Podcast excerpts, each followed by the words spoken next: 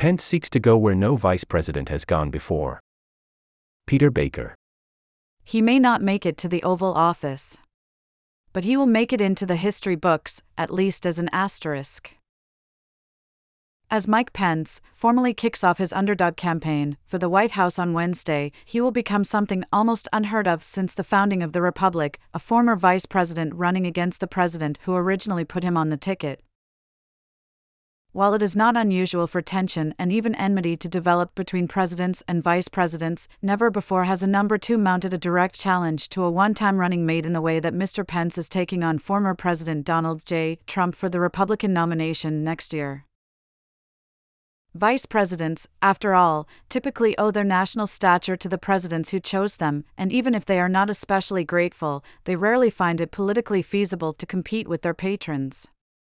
But Mr. Pence is gambling that Republican primary voters may eventually grow weary of Mr. Trump and turn to the other member of their party's 2016 and 2020 tickets having a former vice president contest the president he served for their party's nomination in contested primaries is like a 234 year flood, said Joel K. Goldstein, a specialist on the vice presidency at the St. Louis University School of Law. It doesn't happen. Defeated presidents don't run again in modern times, he added, and vice presidents tend to inherit support from their administration's supporters, not become pariahs to them, as Mr. Pence has since defying Mr. Trump's efforts to overturn the 2020 election. The broken relationship between Mr. Trump and Mr. Pence is itself a historical anomaly, of course. Mr. Trump sought to pressure Mr. Pence to claim the power to effectively reject Joseph R. Biden Jr.'s victory in the Electoral College, a power the vice president said he did not have. Mr. Trump was so angry that he publicly excoriated his own vice president, prompting a mob to hunt for him while chanting Hang Mike Pence on January 6, 2021. According to testimony, Mr. Trump suggested to aides that maybe his supporters were right. The reason why no other vice president appears to have run against his president is that he was selected by the president, and there is almost always a personal bond stemming from a sense of loyalty and gratitude. Said Richard Moe, who was the chief of staff to Vice President Walter F. Mondale. I can't think of another vice president who was treated more disrespectfully than Pence was by Trump. There are no precise parallels to the current situation. In 1800, Vice President Thomas Jefferson challenged President John Adams, defeating the incumbent's bid for a second term. In those early days of the Republic, however, the vice president was not the president's running mate, but the second highest vote recipient in the previous election. Adams and Jefferson had run against each other in 1796, with Adams prevailing and Jefferson becoming vice president because he was the runner up. The 12th Amendment, ratified in 1804, changed that system so that the vice president was chosen in tandem with the president as part of the same ticket. That did not mean they were always on the same team. Many tickets have been forged between rivals who had just run against each other for the nomination, including John F. Kennedy and Lyndon B. Johnson in 1960, Ronald Reagan and George H.W. Bush in 1980, and Barack Obama and Mr. Biden in 2008. Some vice presidents grew hostile to the presidents they served under, as when John C. Calhoun openly opposed Andrew Jackson during the nullification crisis, pitting South Carolina against Washington over a tariff. After being dumped from the re election ticket in 1832, Calhoun resigned the vice presidency to take a seat in the Senate to resist his former ticket mate's agenda.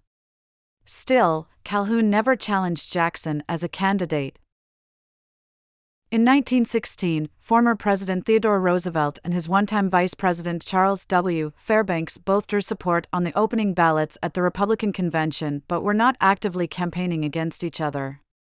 Hubert Humphrey and his 1968 running mate Edmund Muskie both ran in 1972 for the Democratic nomination, neither successfully.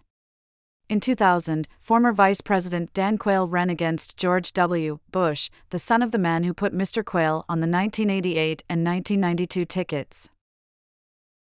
But the closest the country has previously come to a direct contest between running mates was in 1940 when Vice President John Nance Garner, a conservative Texan known as Cactus Jack and no fan of President Franklin D. Roosevelt's New Deal, waged a campaign for the White House. Garner was known for his love of whiskey, once noting that I don't get drunk but once a day. He is most famous today for his sour assessment of the vice presidency, which he declared not worth a bucket of warm spit or some variation of that. Since no president to that point had run for a third consecutive term owing to the precedent set by George Washington, it was not entirely clear that Roosevelt would be a candidate in 1940, and he made no move to stop Garner or other associates from running. Still, there was no love lost between the two.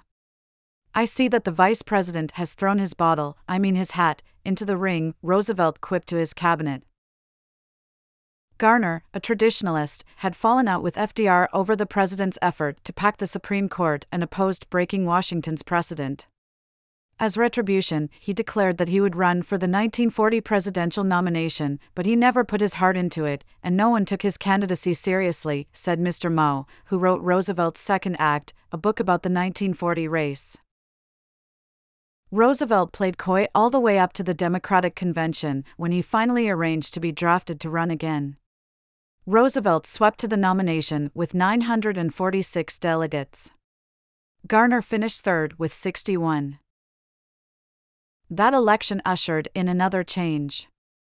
Until that point, the parties generally chose the vice presidential candidates, but from then on, the nominees effectively took over that decision. Roosevelt picked Henry A. Wallace, leaving Garner to retire to his Texas ranch.